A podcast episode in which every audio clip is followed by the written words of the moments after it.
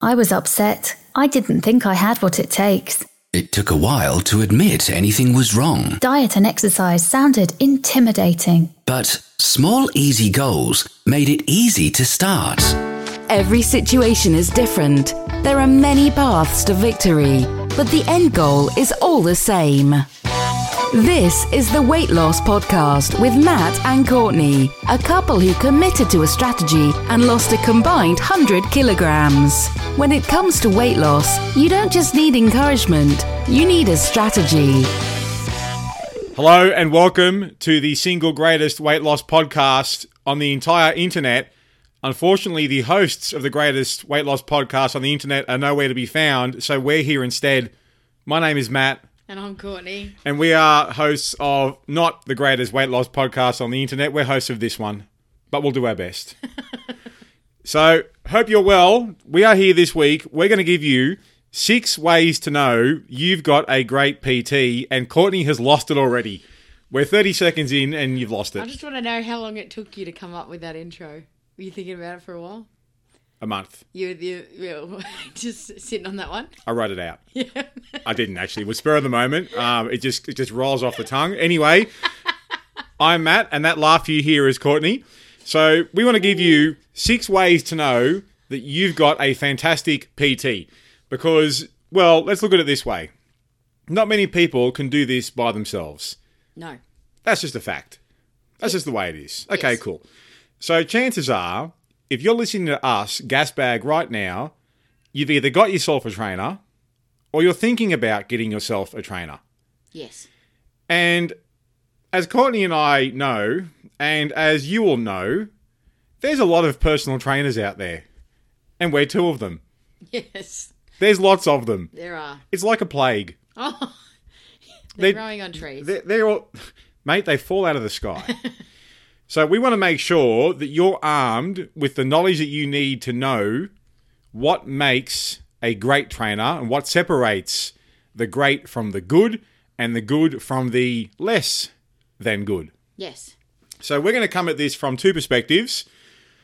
My perspective, uh, from as me being a PT for quite a long time now, which in reality is not a long time. I'm approaching seven years, which isn't that long. But in the health and fitness industry, when the average PT career lasts six months, seven years is a long time. Yes. Courtney's going to come at this from the perspective of a client because Courtney was a PT client for quite some time before she became a PT herself and can bring that experience to the table that I can't. Yeah, absolutely.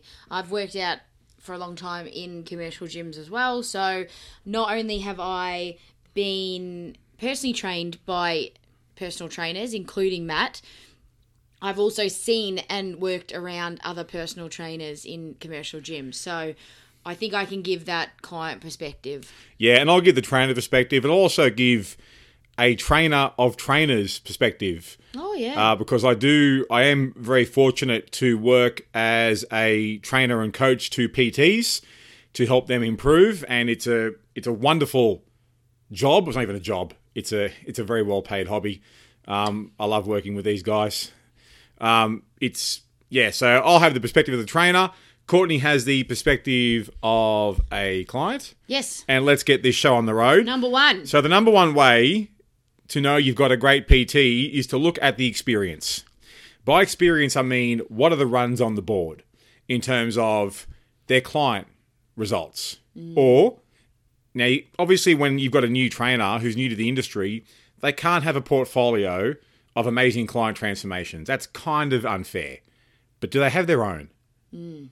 Do they have their own runs on the board that give an indication of, hey, okay, they've walked the walk? yeah, they've got to start somewhere. Yeah.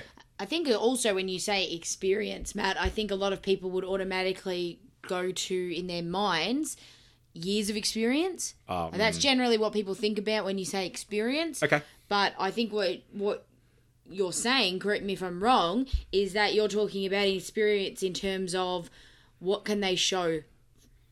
What what can they present to you? Yeah. Yep. What what can they give to you?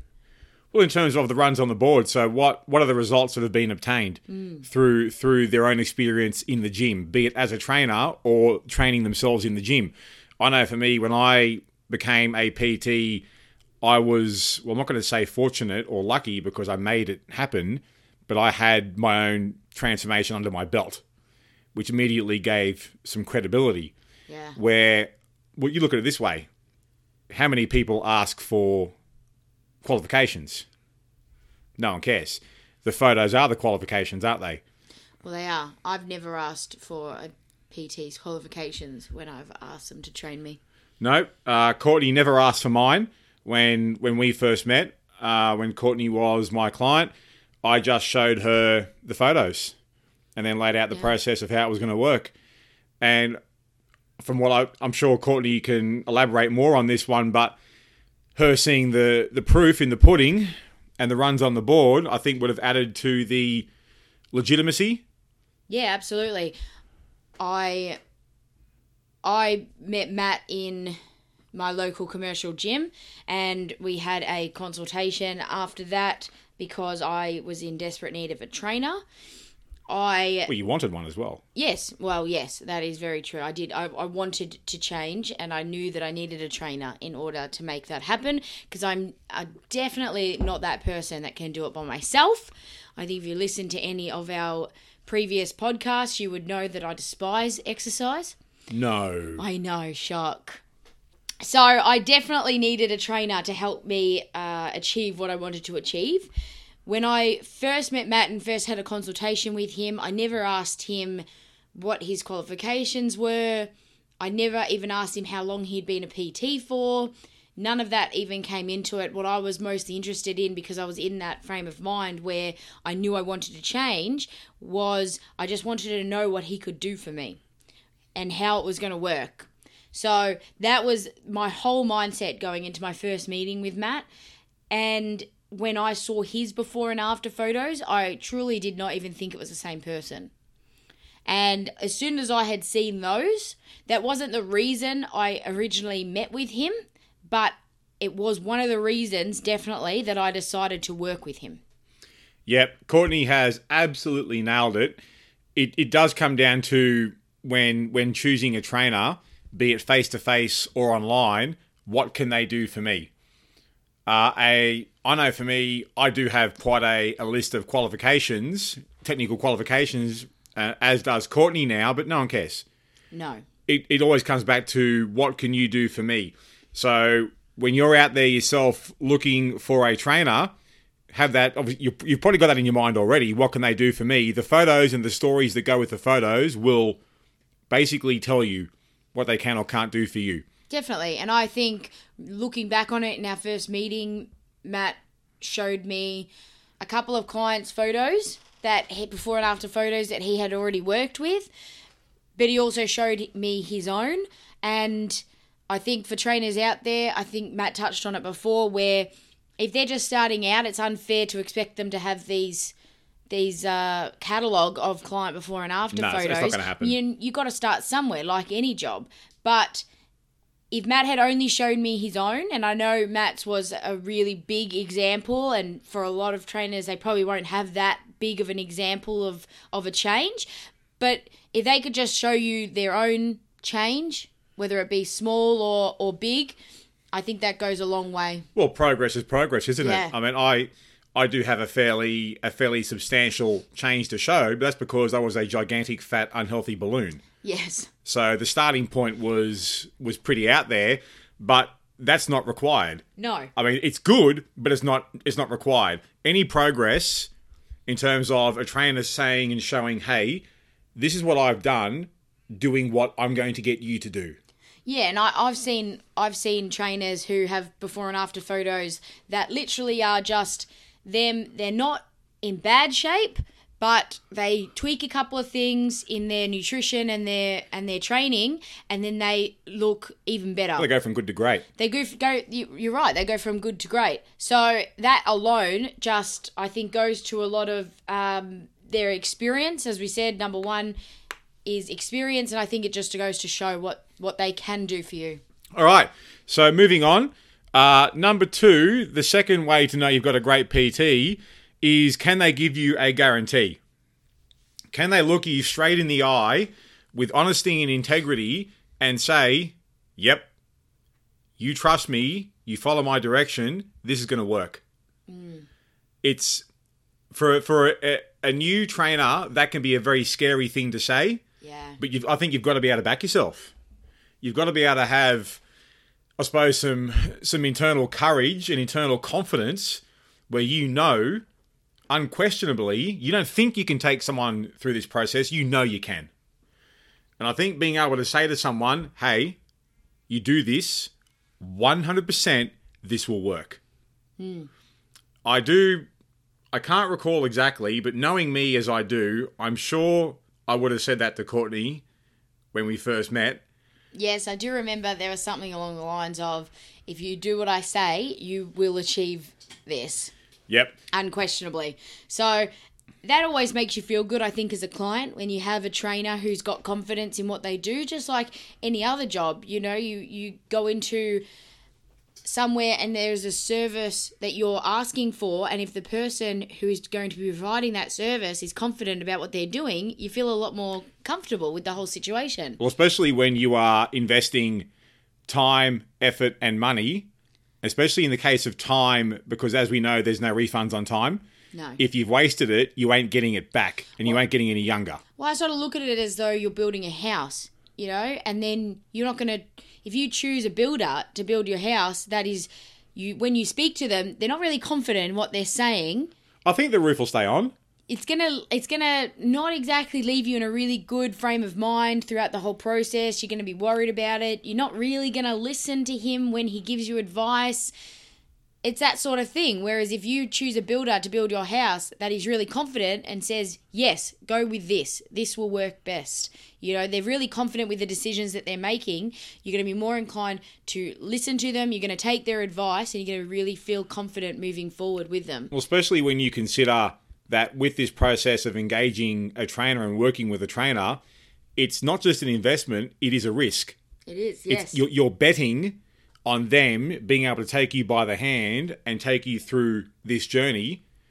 Uh, I mean, to be fair, the trainer's also betting on the client, but from the client perspective, they are betting that this person can do it.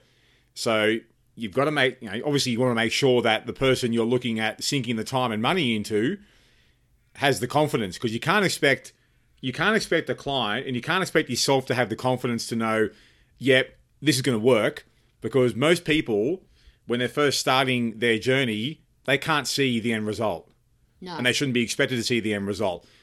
The trainer can if they've been there and done it themselves or been there and done it with their own clients. So having that trainer that's got the confidence to say, "Yeah, bro, we got this." Mm. That goes a long way. It might take this amount of time, Yep. but if you do what I ask of you and you stay the course, it will work. Yep. Okay. So I think that that sort of confidence really um, just proves that your trainer has confidence in what they're teaching, and I think once you once you uh, once you're around someone that has that confidence in what they are delivering, you really trust that person. It's building that trust and that connection with that person. And I think as well, if they've got the confidence with what you are doing, it's easier for you to bounce back when you have the struggles. Oh yeah, yeah, good point. Absolutely, definitely, because they they're always going to come. But I think I think the guarantee also falls into the experience part of it as well. Mm. So, well, if a trainer has done it themselves and they're asking you to do something they've already done and they've seen results in, well. They, they can then guarantee it and say this does work because they've done it themselves. Oh, lead by example. Exactly. Absolutely. Yeah, for sure. Definitely. All right. So let's move on to number three. They sell you more than just a workout. So it's very easy to walk into any gym and find any trainer that you can throw 50 bucks at and they can put you through a fantastic workout. Hmm. That's not too hard. In fact, you don't need a trainer to do that. I would say for Courtney and I, all of our clients could put us through incredible workouts. But anyone that has done this for any length of time in terms of, you know, trying to get in shape, trying to lose a bit of weight, etc., will know there's more to it than just the exercise. Yes. A lot more to it.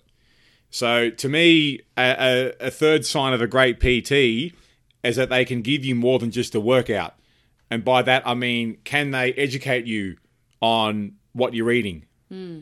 in terms of guiding you, coaching you up with your habits to make better choices, to change the habits that work against you away from the gym? Because I'm sure Courtney can back me up on this one. Turning up to the gym for a workout isn't the hard part. Well, it shouldn't be.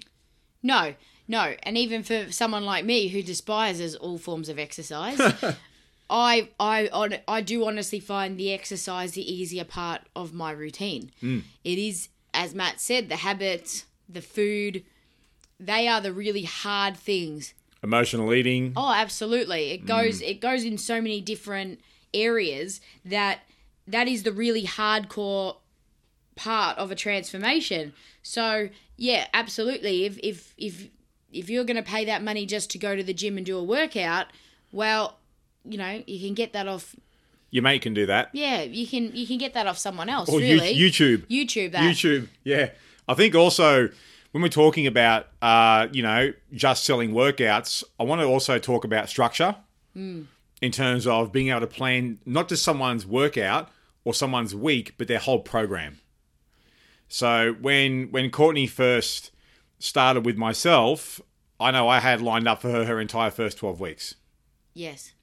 on in terms of here's what we're going to be doing, here's how we're going to be doing it, here's why we're going to be doing it. Mm. I think a big part of you know selling someone more than just a workout is being able to teach them why they're doing what they're doing. Absolutely. And I think that the really great thing when I first met Matt was because when I first met Matt, he was very different to any personal trainer I had ever met before. So I was easily the best looking. when clearly, but when I first met Matt, when we sat down and we talked about what my goals were and what I wanted to achieve, and we went through how he could help me, was he didn't just tell me exactly what here do this. You need to do this. This is the only thing that you, you can have. Matt had options. So he had an uh, sort of three different packages, if I could call it packages. Would you say, Matt, it was like three different packages that you offered? Two. Two, that's right. And so it was based around the nutrition and the exercise. Both of them had the nutrition part in it, if I mm. remember correctly. So that You wasn't do. even an option not to address that. It was, you will be addressing this. The only difference in the two options was the amount of times per week I saw him. Yep. So whether it was I saw Matt three times a week or, Or I saw Matt twice a week. But the nutrition part of it, which was where we would obviously he was going to educate me on nutrition and go through my habits of eating and things like this, that was in both packages. So it was not just he didn't offer me a oh you can just do one workout a week package No. or you can just do two workouts a week package and you can come in and I can train you for half an hour an hour and then you can go away and I'll see you in 7 days sort of thing no no talk about my habits no talk about the food I was eating anything like that so that was not an option that he even offered me which was very different to any trainer that I had dealt with in the past who did just offer one training session a week, two training sessions a week, three training sessions a week. No even mention of a nutritional side of things or a habit side of things, unless I unless you really requested it. And even then, I found in the past trainers weren't really confident if I asked the question in what the answer was supposed to be. Yeah, what you'll find is that when when clients go or potential clients go to trainers asking for for their help and to work with them, the I think the responsibility goes on the trainer to be able to turn around to the potential client and say, "Righto, if you're going to work with me, it's on my terms." Yeah, I think that's a big thing these days. I mean, there's obviously going to be some some give and take in terms of scheduling, etc. Hmm. But in terms of how the program is structured, it's it's our responsibility as trainers to put clients in the position to succeed. Yeah. If they knew how to do that, they wouldn't come to us. Hmm. That's the way that works. So the responsibility is on us to make sure that they're in the, in the position to succeed, and that we we guide them through that. because in the end, when it comes to clients and trainers, the the client result is the trainer result, hmm. for better or for worse. So it's it's like any form of coaching for any sport or any athletic pursuit. They need to be in a position to win. Hmm. So I know for me as a trainer, if I've if I ever offered clients workouts only, I'm not offering them the best position to succeed, Yeah, absolutely. which to me is doing people. I think it's doing people a disservice. Yeah, absolutely. And I think that that was the big difference when I first met Matt. What I saw. And then when you spin that forward in terms of say, you know, you've signed up with a trainer, you're going to start with them next week. That uh, that trainer needs to have structure for what you are going to be doing. So to me, a very easy giveaway in terms of the structural side of things is if you rock up to your training session with your PT and on the spot they're like, "Oh yeah, today we'll do this and today we'll do that." Uh, and oh, yep, the leg press is being used, so we'll do this instead. There's no structure in that. No. So how can you how can you measure progress if there's no structure behind it? You know. Absolutely. So to me, when there's a when there's a lack of structure, you aren't you aren't going to be really making much progress because well, how do you know what you're doing? And that leads into point number four. Every training session needs to be recorded. Yeah, this is a huge one. And I don't mean video recorded or audio recorded. I'm talking about the data needs to be collected. Yeah, this is this is a huge one for me because I did not even think about this until I first met Matt. I, as I said, have been, have been over the years member of a commercial gym or two for many many years, going back to when I was a teenager. So I'd been around gyms. I had seen personal trainers walking around the gyms with their clients and you know when you're walking on the treadmill because at that point in my life I was not doing anything strenuous so when you're walking on the treadmill you have time to look around and observe what was going on in the gym you know People you- watch. you do, and I do when I'm in gyms. I do. I do watch people and what they're doing. So I would see often personal trainers walking around the gyms with their clients having a chat. They got nothing in their hand whatsoever. So they literally are just going from from exercise machine to exercise machine, nothing in their hands, maybe other than a drink bottle. They might be carrying around their own drink bottle. That's about it. And I still see that these days when now Matt and I are still members of a commercial gym because we've spoken in the past about how we, we enjoy working out in a commercial gym. We like to be around that sort of environment rather than working out by ourselves. We got cabin fever in our own gym. Yes. So, and I still see it now. And that was one of the big things that I learned when I first met Matt because it was not something in the past I had seen as an issue. Until you sort of really look at it when someone explains to you, and it seems common sense, but it, you don't think of it until somebody explains to you and they say, oh, but what happens if you don't remember what they did last week? And you think, oh, yeah. What do they do if they don't remember what they did last week? Well, you're screwed. You guess, and the moment you start guessing, uh, you take you take the precision out of the process.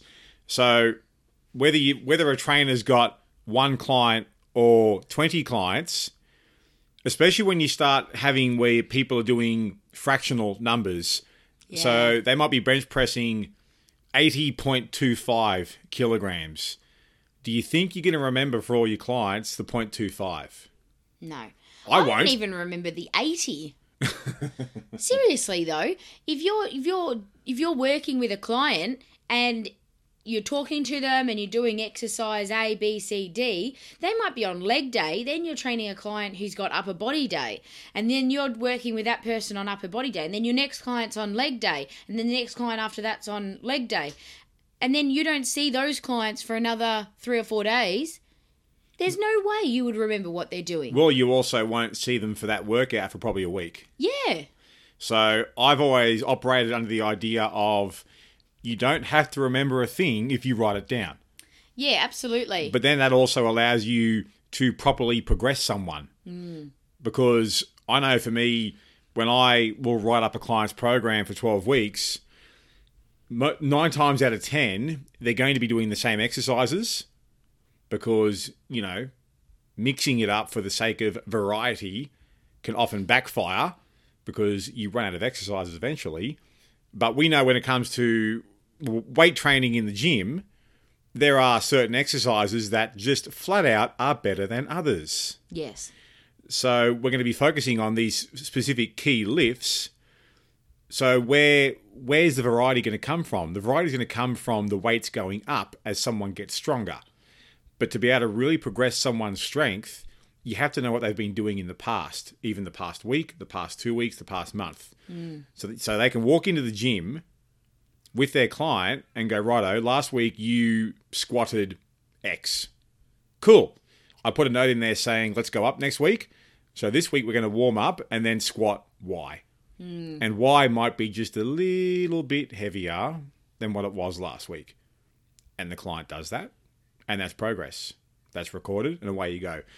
Uh, Courtney has every workout she's ever done in terms of weights recorded since she first started. Yep. So that's now uh, four years? four years worth of data that shows the strength improvements. I know for me, I've recorded all my workouts since 2010, and I can see that I've almost quadrupled my deadlift Yeah. in that time because I've been recording it, progressing it, and know exactly where I am versus where I started. So the the importance of the trainer recording the information can't be understated. Without it, without it, you're guessing, and when you're guessing, well, I mean, you're sort of leaving the results to chance, aren't you?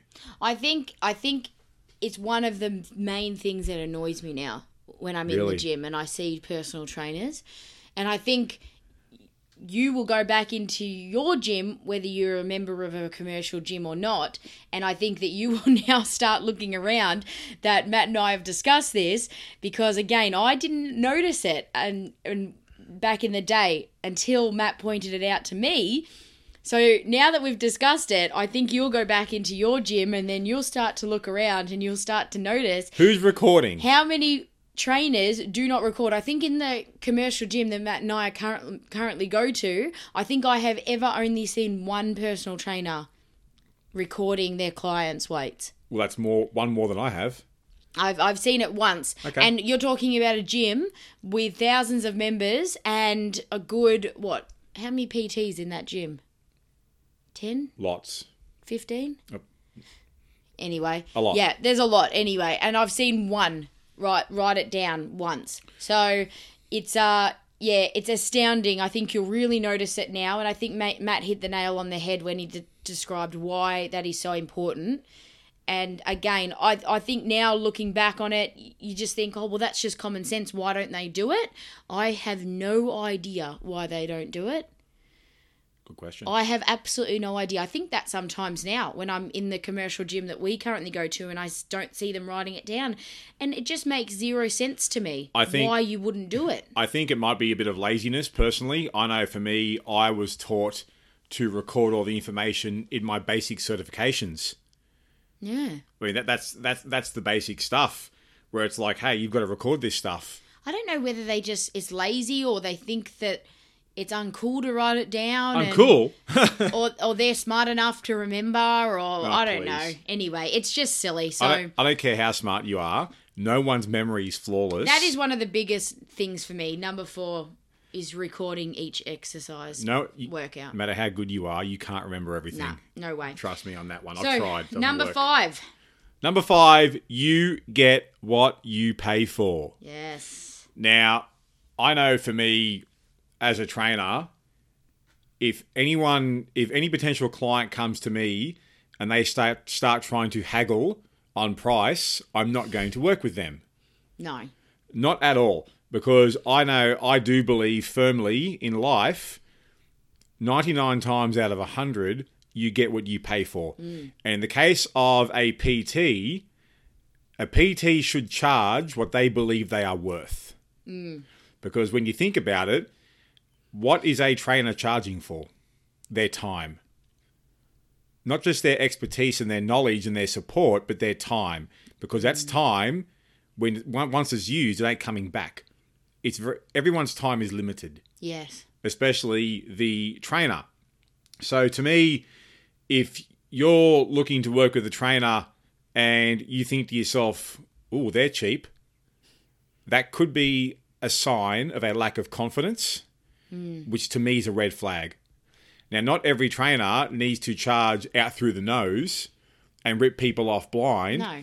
but they need. But put it this way: to me, if a trainer is charging less than say fifty dollars an hour for their time, I start to wonder. Absolutely. And I think any, excuse me, sorry, any good trainer who is charging a certain amount of money should be able to then justify why they're charging that X amount of money. Yep. So I know when I first met Matt again, I he gave me those two packages to choose from. It was either, you know, Two or three. A, A or B, and I had to choose from one of those. They did slightly different price because obviously one had two training sessions a week with Matt and one had three. More time. So it was more time, a little bit of extra money for option B. So th- those two packages though were the most money I would have ever spent in my life on a personal trainer. I have in the past had a personal trainer that would charge me $30 a session, $25 a session, these sort of things. You know, if you bring a friend, it'll cost you $20 a session or, you know, that sort of mentality. And then when I met Matt, it was more money than I would have ever outlaid on a personal trainer and more money than I had gone into that meeting with Matt thinking that I was going to outlay on a personal trainer. Really, Yeah. But I did not know that. because of the meeting I had with Matt, and again, then you're you're wrapping up a lot of these other things we've just spoken about. It was the confidence in what he was saying. It was the experience he was able to show me that he's done, he's made, not only with himself but with others. It was just the general confidence and the ability to say this is what you get for this price made me confident in spending the money. I think it's also a case of understanding as a trainer talking to a potential client, you need to be able to say to someone, I'm selling you the outcome. Mm. You're investing in the outcome. So the saying I use all the time is people don't buy six inch drill bits, they buy six inch holes. Mm. So any client or potential client looking for a personal trainer, they're not looking to sign up for personal training. They're not looking to sign up for weights or nutrition or cardio. They're looking to sign up for an outcome they can't get by themselves. Yes. And the moment someone feels that they're talking to someone that can get them that outcome, all of a sudden, things are worth paying for. Mm-hmm.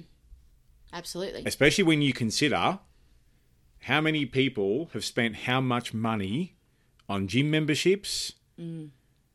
questionable PTs, diets, books. Mm. It's people have spent thousands and thousands and thousands of dollars, especially when you've got the people that have unfortunately been going around in circles for years and years, if not decades. Mm.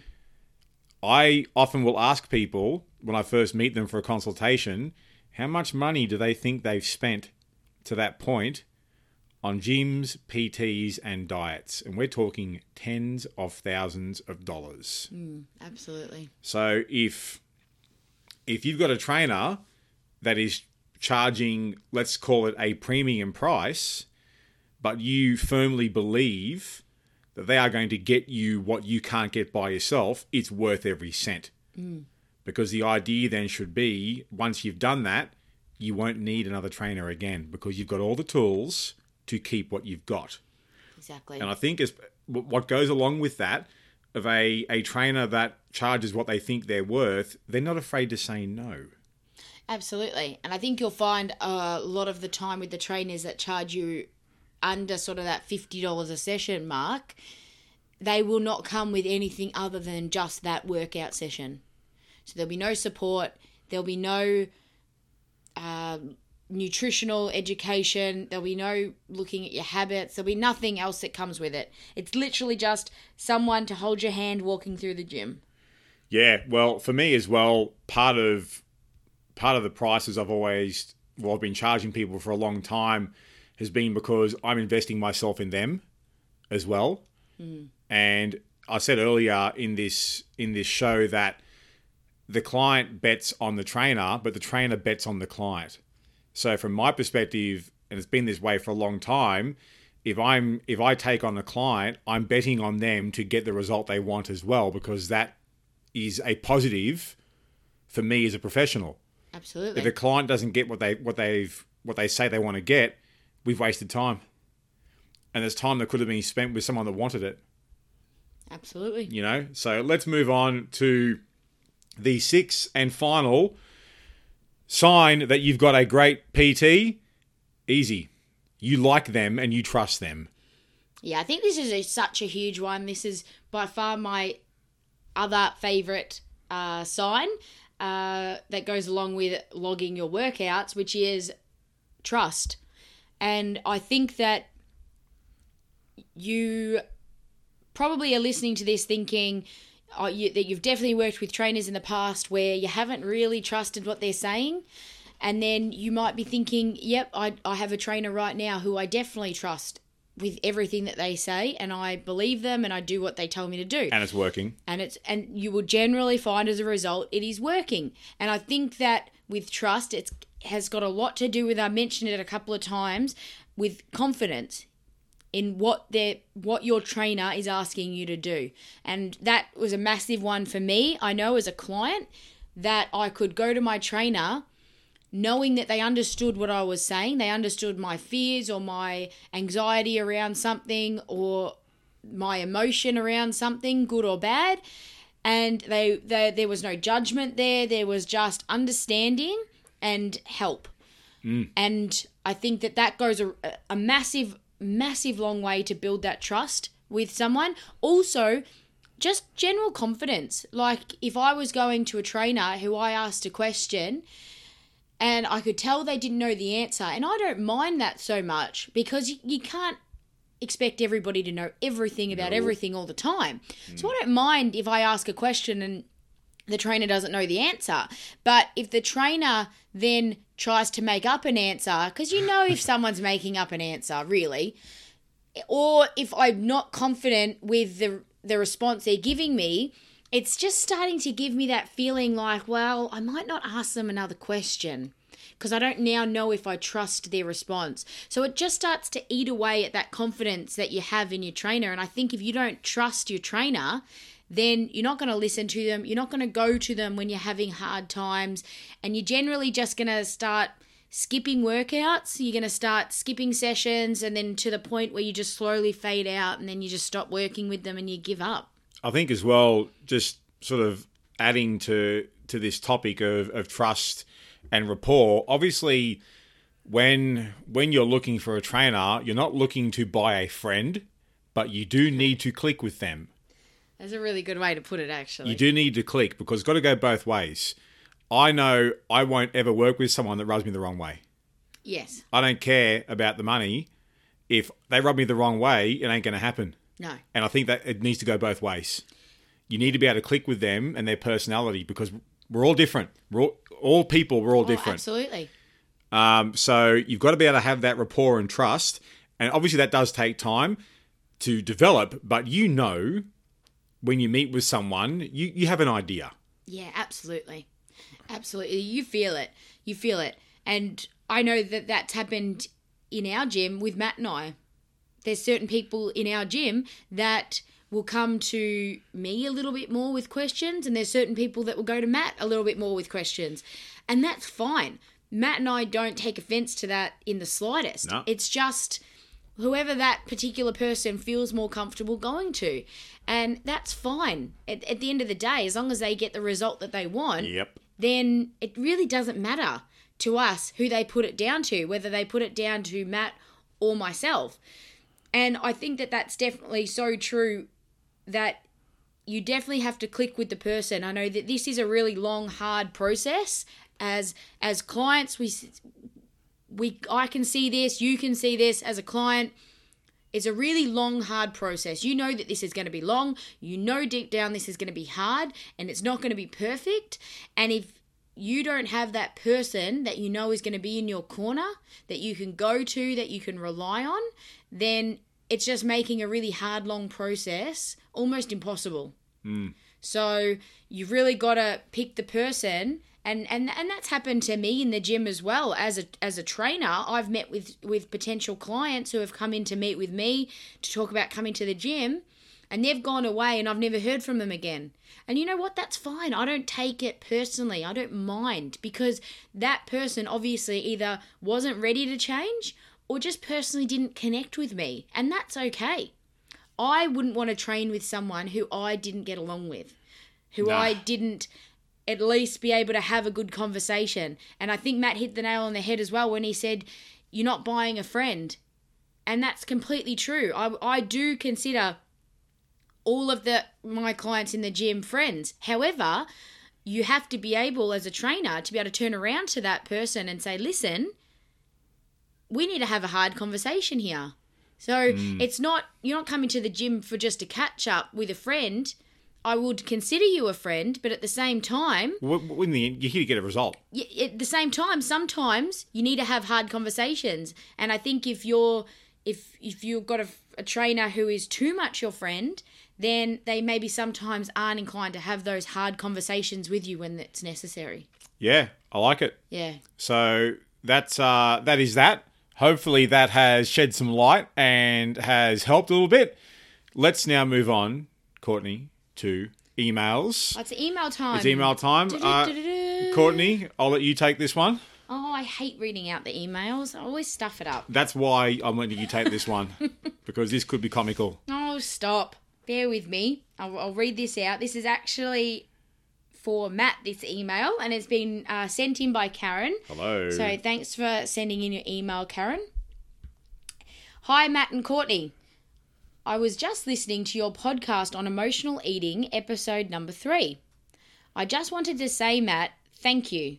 I have never met or talked or heard anyone say they had an emotional issue similar to me until I heard your podcast. I I only emotionally eat when I'm happy or celebrating. It's really tough one when I've been struggling with. If I'm really stressed or worried or had a bad day, I don't eat at all. I find it really hard to find a balance where I eat the right amount. And like you, Matt, it's also both sweet and savory. Doesn't really matter which, I like both. But it's also not healthy food that I'm reaching for. It's always bad food. I'm not sure how to combat this because I'm losing the weight and feeling better about myself. I'm becoming happy. When I eat more of the wrong foods. Just thought I would share this. I this is why I don't read out the emails, people, because it takes me a really long time because I hate reading out loud. You killed that. Oh, it's bad. Anyway, said no one ever. go on. Well, thank you, Karen. Don't be a pain. Just Uh, answer Karen's email. We'll do it. Thank you, Karen. Appreciate that. Uh, so basically, you on a bad day are going to not eat, and on a good day, you are going to celebration eat. So basically, pick your poison. Yeah. You're you're self sabotaging in both directions. Um, it's it is. I know for me, I I can't go a day without eating. So the the the negative experience of not eating I can't relate to, but the obviously the the celebratory eating I can relate to. What helps me with that is also asking myself, have I reached my goals? Because there's a difference I think between making progress and reaching your goals. Because the answer to me, if I reached my goals, is no. No, I have not. Am I making progress? Yes, I am. But until I've got where I, where I've got where I want to get to, why would I t- want to take the foot off the pedal? You know, um, so I would say for yourself, Karen, just look at what you're working towards. Think about the reason why. Have you got there yet? Have you got there yet? And if not, have a think before you start having all those celebration meals. Now, I, I I'll be the first person to say I'm not a fan of dieting. No. I'm not a fan of the all or nothing approach. I'm not a fan of feeling you need to be 100% perfect. That is what I would call technically a load of shit. So to me, I think part of a sustainable process is that you should be able to have the occasional treat because after all, we are human. And we do want to have moments with friends, family, loved ones, etc., where we might, um, you know, enjoy something a bit, uh, a bit naughty, and that's fine. But to me, I think there needs to be, for all of us, there needs to be boundaries set Absolutely. that we need to work within. And like I said before, it's it's worth just asking yourself, have I reached my goal? Because I bet the answer is no, because it is for most people. And until the answer is yes, well, even then, I mean, you don't want to undo what you've done. But if you haven't reached your goal, that's where I think for me, curbing my celebration eating has become a lot easier because I'm still working towards something.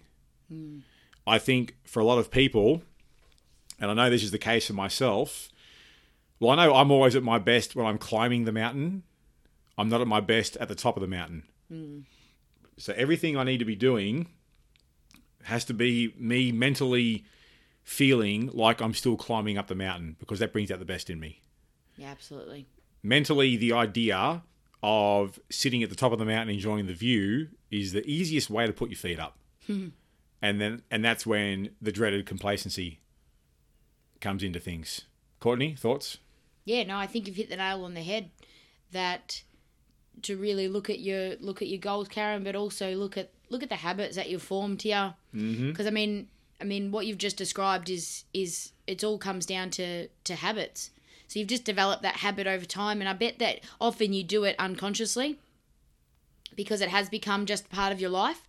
So I think that addressing the habit at the core issue of that habit is also really important. And it goes the other way as well, where if you have a a bad day or you're stressed about something and you eat nothing, that's just as damaging.